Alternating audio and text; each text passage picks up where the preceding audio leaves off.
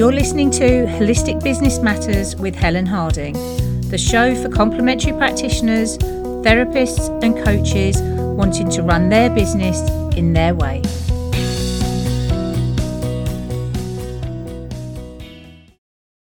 Hello, and welcome to episode 44 of Holistic Business Matters. I'm Helen Harding. Today on the podcast, I'm joined by Kate Gare, who is a great friend of mine. We've known each other for quite some years now, and we train together as practitioners. And she helps women to build resilience. And this is from somebody who has had to do this for herself because she survived burnout twice. She's survived heart failure and she's a an award winning coach as well as being mum to twins and living a fulfilled life in Brighton. So instead of me waffling on and talking about Kate and how amazing she is, I'm just going to let you find that out for yourself. So on with the show. So today I've got a real treat for you. I've got a really good friend of mine and colleague who's joining me on the show, and it's Kate Gare.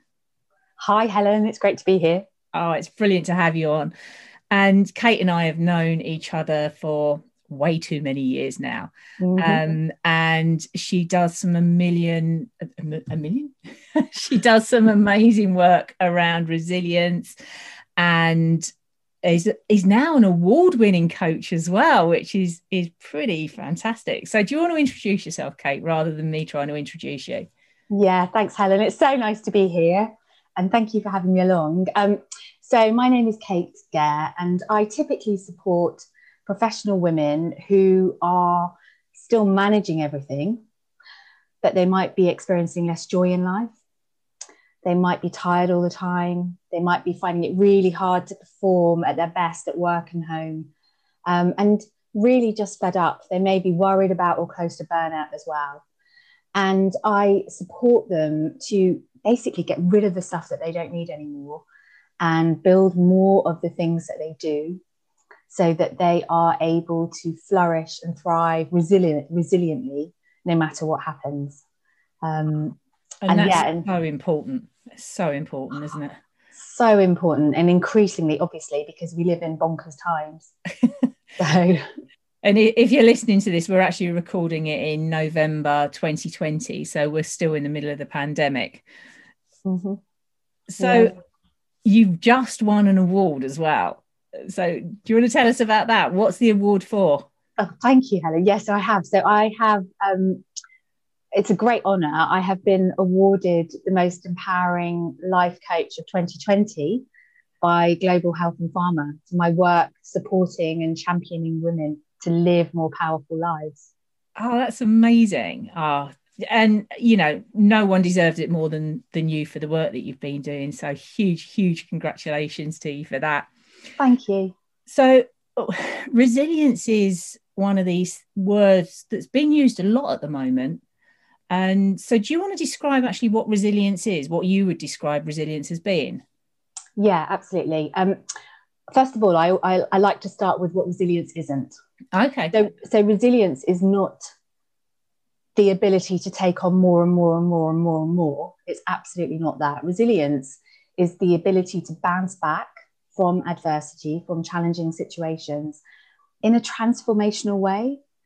Okay. So, when I talk about resilience, I think it's really important that within that we include things like um, mental toughness and fortitude and strength and all of those things that enable people to thrive and flourish yeah. um, no matter what happens. And we're definitely born with a certain amount of resilience. Yeah. Um, you know, it's kind of it's in our DNA. But the brilliant thing about resilience is that you can build it. It's a relatively small percentage um, that is a kind of given, but yeah. you can absolutely build it. It does deplete, but you can continue to build it. And it's almost like um, paying deposits into a bank. You can kind of pay in and pay in and pay in and pay in, so that when you really need it, you can you can draw upon it. Okay. Okay, brilliant.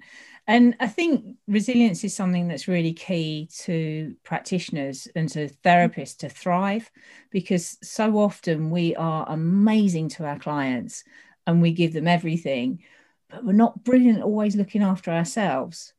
So, uh, and I'm sure you come across it a lot as well. It's it's the whole idea of actually becoming resilient practitioners as well that that I'm really interested in for for this show. So, what would you say if we've got a practitioner that's kind of worried about their health? What would you say are the first signs where they're not being resilient? I think it's so good to know, isn't it? And and yeah. you know, Helen, you and I have known each other for a long time, so you know what I didn't say in my intro was that I kind of come at this from someone who has burnt out twice. So that's quite a skill. That's pretty um, good going. yeah, yeah. But also somebody, you know, who has survived heart failure. Yeah. Um, and so understanding those first signs of low resilience is really, really key. And, and what we find is that we are kind of, you know, we do receive these nudges. And as practitioners, because actually what we really want to do is support other people, we're also, we can be really good at ignoring them. Oh. So every yeah, sorry. I was going to say, what sort of things would you say are nudges then? What what sort of things would they be? Well, they, they're different for different people. But for example, um, not being able to sleep because you're yeah. thinking about your clients or your patients, mm-hmm. not being able to switch off. So I know certainly a sign for me is if I'm spending time with my children, but I'm thinking about work. That is that's you know it can be a really early stage nudge, yeah. but that is not great for me. Mm. Um, and also, there's increasing evidence that um, vicarious trauma can happen. So you don't have to be supporting clients with trauma, but it's all it's about. Um, you know, there's a balance between compassion and empathy, and just taking on your clients' um, challenges, and that's obviously not very healthy. And the more of a lower ebb you are, the easier that is to happen. Yeah. And there's some, and the, the evidence really shows that um, newer practitioners that's more likely to happen for newer practitioners because yeah. perhaps they haven't got the boundaries in place. Um, you know, there, there's other signs like um, cancelling your self care. Mm. That's a big one for me, I think. Yep. yeah, Helen's nodding. Yeah, both nodding at each other. Um, compassion fatigue, depersonalization. So kind of almost losing that empathy. You know, there's there's a number of different signs, a number of really big nudges and yeah. some other nudges that we really shouldn't ignore. And it's different for different people. Yeah yeah. And actually some of them are quite common. So like you say always thinking about work. And mm. i can do that. I can be out on a dog walk in the most amazing area and i'm still thinking about what i need to do how i need to do it what this goes. And it is it's that ability to switch off. But i think as you said with newer practitioners it's really really key to set some decent boundaries as well because you can't carry your clients or your patients load no, I mean, it really is a sense of look after your own oxygen mask first. I mean, I think that's really important. And Helen, I don't know about you. I mean, obviously, we we're quite long in the tooth in terms of how long we've been practicing now. But certainly, when we were I very first, young when we started, we were gosh so young. but when we um, when we started, I used to lose sleep. Yeah.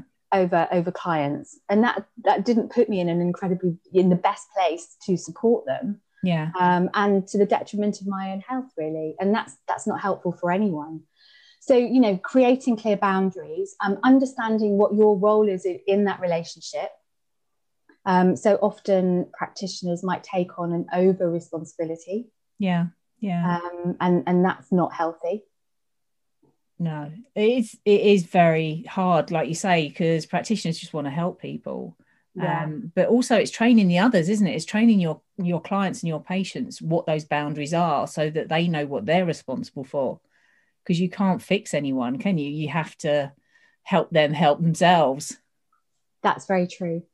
That's very true. And I, and I suspect that most practitioners have probably in their in their career have probably taken on one or two clients where they've really really wanted to support them because yeah. because of that desire to help people and support people. And actually there hasn't necessarily been the best fit.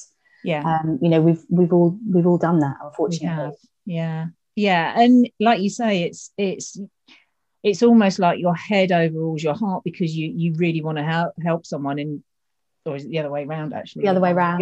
yeah your heart overrules your head.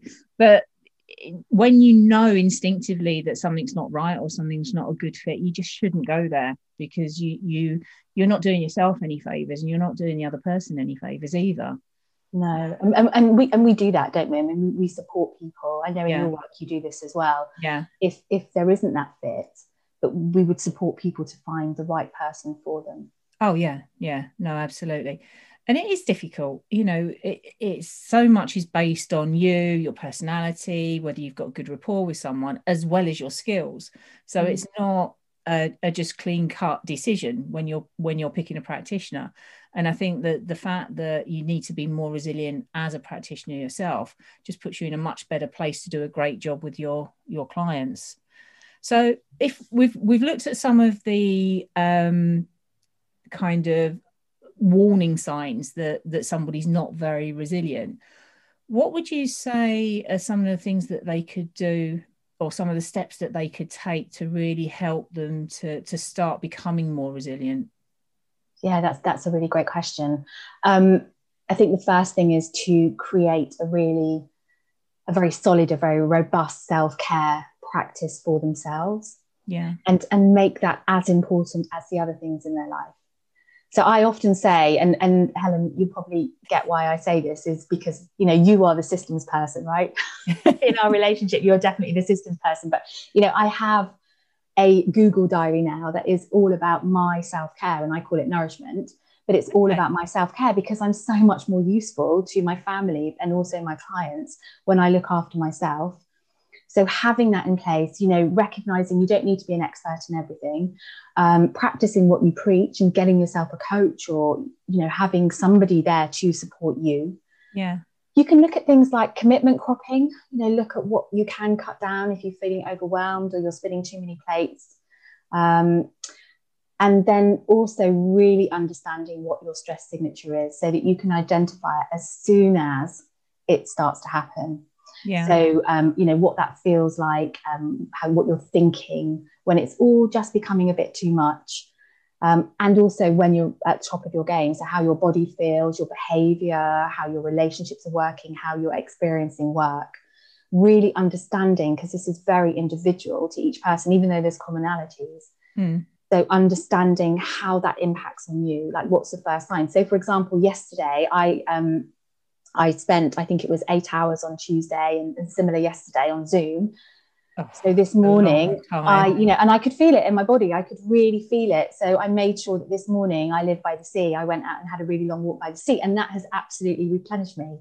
Yeah, you know, because that's that, that's what I needed to do, and so it's it's being okay with that. Um, continuing to work on yourself. You know, just because you're a practitioner or a coach doesn't mean that you are supposed to have everything sorted no you know it's, it's absolutely okay to reach out for support and help and I think one of our actually both of us have been on a good friend of ours. We trained with him, Jeff Nicholson, in the Success IQ podcast, and uh, um, he came onto this podcast a, mm. a, few episodes ago. And one of his quotes really sort of struck home, which was, "If you're a coach and you don't have a coach yourself, you don't believe in the process." Yeah.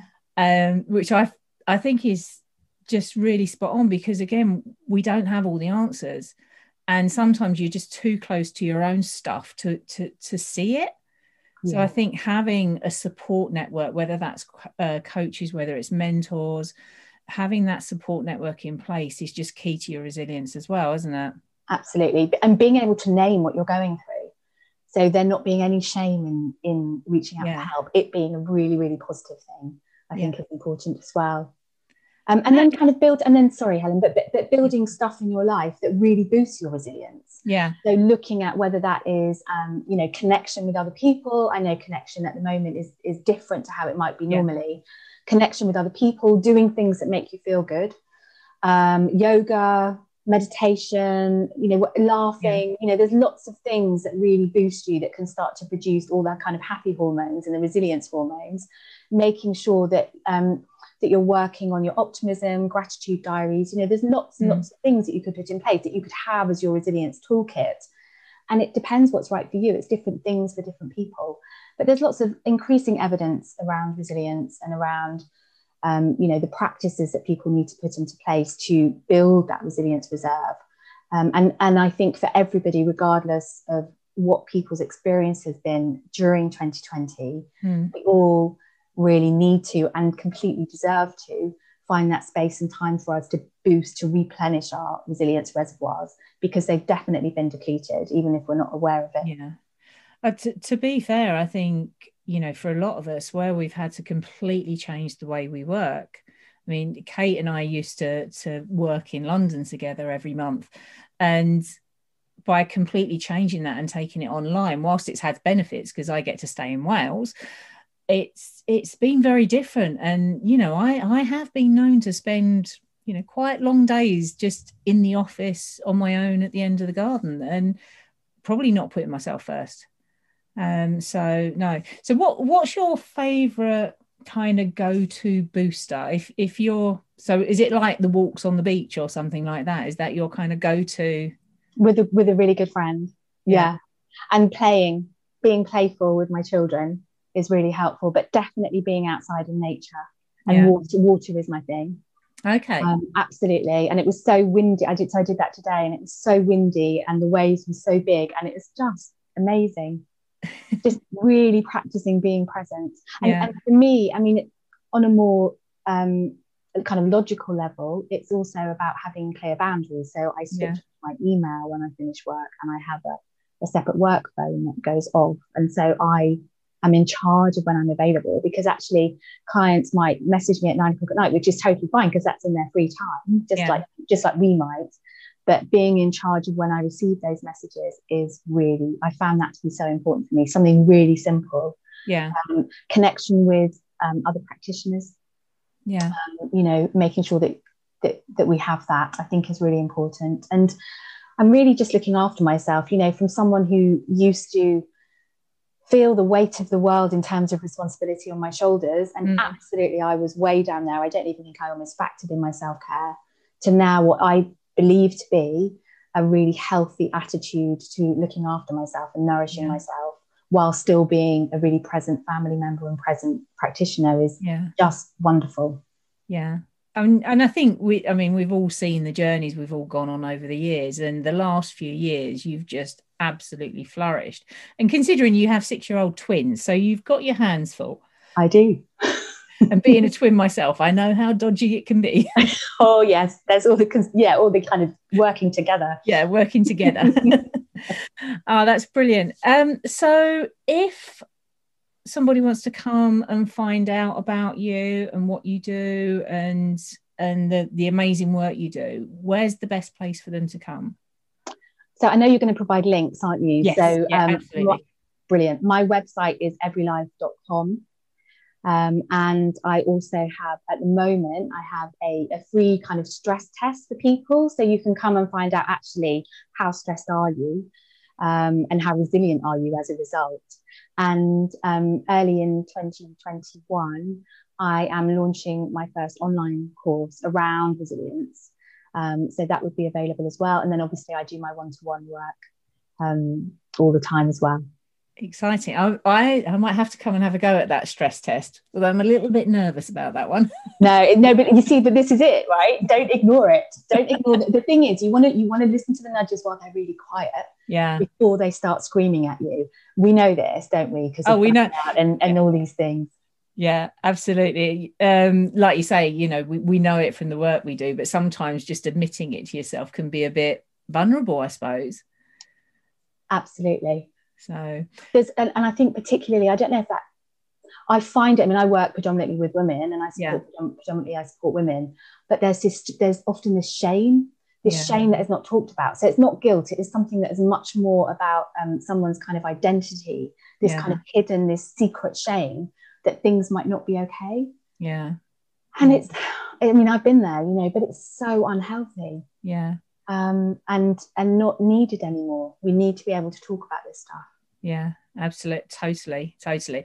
And you know, it's great to have you on my case as well. Yeah, um, I'm gonna I'm gonna make you do it now. You know that, don't you? And tell me the results. You don't have to tell me the results if you do it. Everybody else, but Helen, I think you should. Yeah, and I think actually everyone should go go and do the the test and and see how resilient you are because even if it just wakes us up to what we need to to do, then it's going to make us much much better practitioners. Yeah absolutely. And just make you know coming out of whatever we're coming at whenever anybody's listening to this you know really challenging times just to almost press reset. Yeah. I think we all need to do that.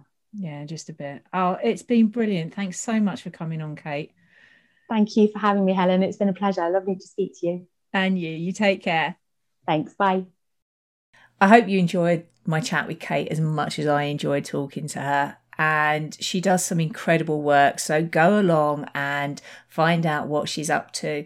I'll put all of the links to everything in the show notes.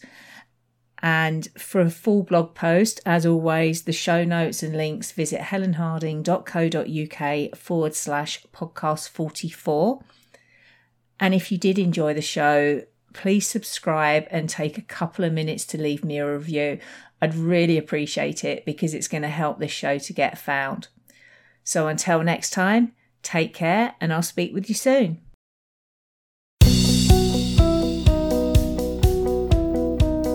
If you enjoyed this week's episode, come and join me in our Facebook group, Holistic Business Matters, and join our community of like minded practitioners, coaches, and therapists, and be inspired and supported to create your business in your way.